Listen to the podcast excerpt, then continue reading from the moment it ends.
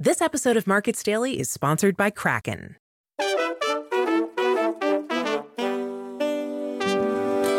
It's Tuesday, September 19th, 2023, and this is Markets Daily from Coindesk. My name is Noelle Acheson, Coindesk collaborator and author of the Crypto's Macro Now newsletter on Substack. On today's show, we're talking about hints of green shoots after the crypto winter, going by recent announcements of crypto funds. And just a reminder Coindesk is a news source and does not provide investment advice. Now, a markets roundup.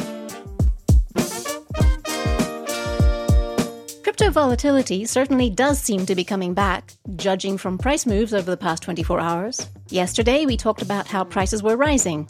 Well, round about midday Eastern Time yesterday, after we recorded, they fell sharply, with Bitcoin dropping almost 1.7% in half an hour.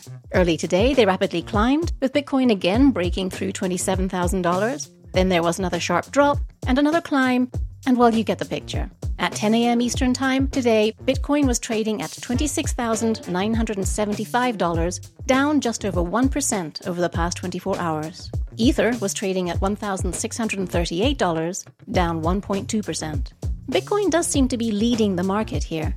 Last week, I talked about Bitcoin dominance, which is Bitcoin's percentage of the total crypto market cap. Another metric worth following to gauge market sentiment is the ratio of Bitcoin and Ether prices. Simply, Bitcoin's price divided by Ether's price. When it is rising, Bitcoin is outperforming, and when it is falling, Ether is outperforming.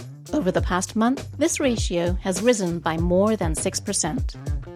In traditional markets, investors around the world are braced for a slew of central bank rates decisions this week.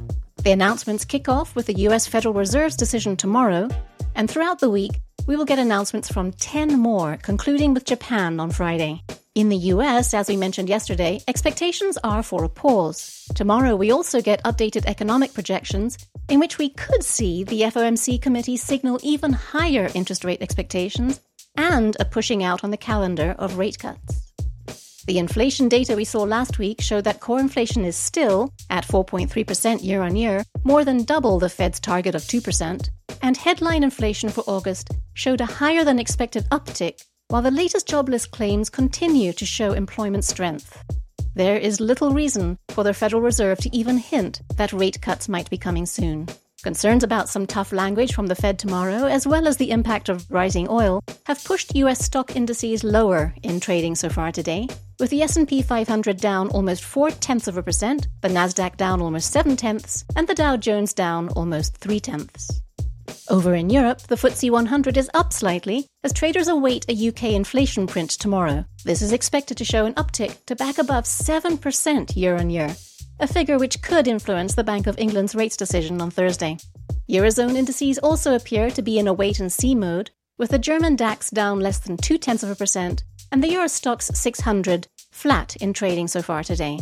In Asia, Japan was down almost nine tenths of a percent as investors sold chip stocks after Taiwan's TSMC, the world's largest chip manufacturer, signaled slowing demand. In China, the Shanghai Composite was more or less flat today as traders await a decision from the central bank on the benchmark loan prime rate. At the monthly fixing tomorrow, the central bank is expected to leave the rate unchanged as economic stabilization and a weakening yuan are easing the pressure to relax monetary policy. The Hang Seng index was feeling more buoyant today, rising almost four tenths of a percent. The relief may be the result of good debt restructuring news from the troubled Chinese real estate sector. In commodities, the Brent crude benchmark continues its climb, almost reaching $96 per barrel earlier this morning. It has since retraced, but is still up over 1% over the past 24 hours, currently trading at around $95.40 per barrel.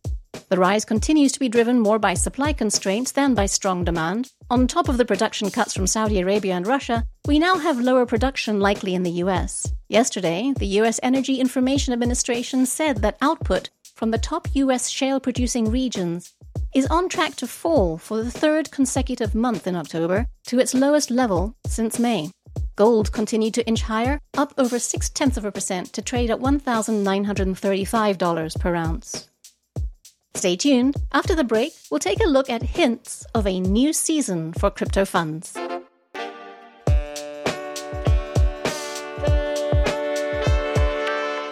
Meet the all new Kraken Pro, the powerful, customizable, beautiful way to trade crypto. It's Kraken's most powerful trading platform ever, packed with trading features like advanced order management and analytics tools, all in a redesigned, modular trading interface. So head to pro.kraken.com and trade like a pro. Not investment advice. Some crypto products and markets are unregulated. The unpredictable nature of the crypto assets market can lead to loss of funds and profits, may be subject to capital gains tax. Welcome back. After a long, empty crypto winter, it looks like activity in crypto funds is finally picking up. Yesterday, Coindesk reported that Blockchain Capital has raised $580 million for two new crypto funds one for early stage companies and protocols, and another for late stage investments from Series B onward. This is notable, given that most of blockchain capital's investors are traditional institutions such as university endowments, private foundations, financial institutions, sovereign wealth funds, and US pension plans. While they may not be ready to buy crypto assets directly, institutions are investing in the industry. Also, this morning, we heard that the digital asset subsidiary of Nomura, Japan's largest investment bank and brokerage group, is launching an investment vehicle for institutions called the Bitcoin Adoption Fund.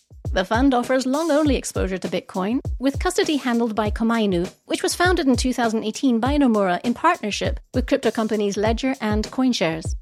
Those aren't the only significant signs of increased activity we've had over the past week. We also heard that Electric Capital is aiming to raise $300 million for a new fund. Kasikorn Bank, the largest traditional bank in Thailand, has created a $100 million fund to invest in Web3 and AI startups.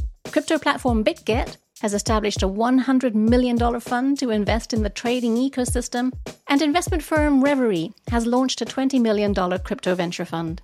All this over the past seven days. Green shoots, maybe? That's it for today's show. You can reach us at podcasts at coindesk.com. Do also please send us questions you'd like us to address on the Spotify Q&A. Follow us, and if you like the show, please leave us a five-star rating on whatever platform you're listening to us on. Markets Daily is produced and edited by Michelle Musso, with executive production by Jared Schwartz. I'm Noelle Acheson for Coindesk. We're back tomorrow with more market news and insights.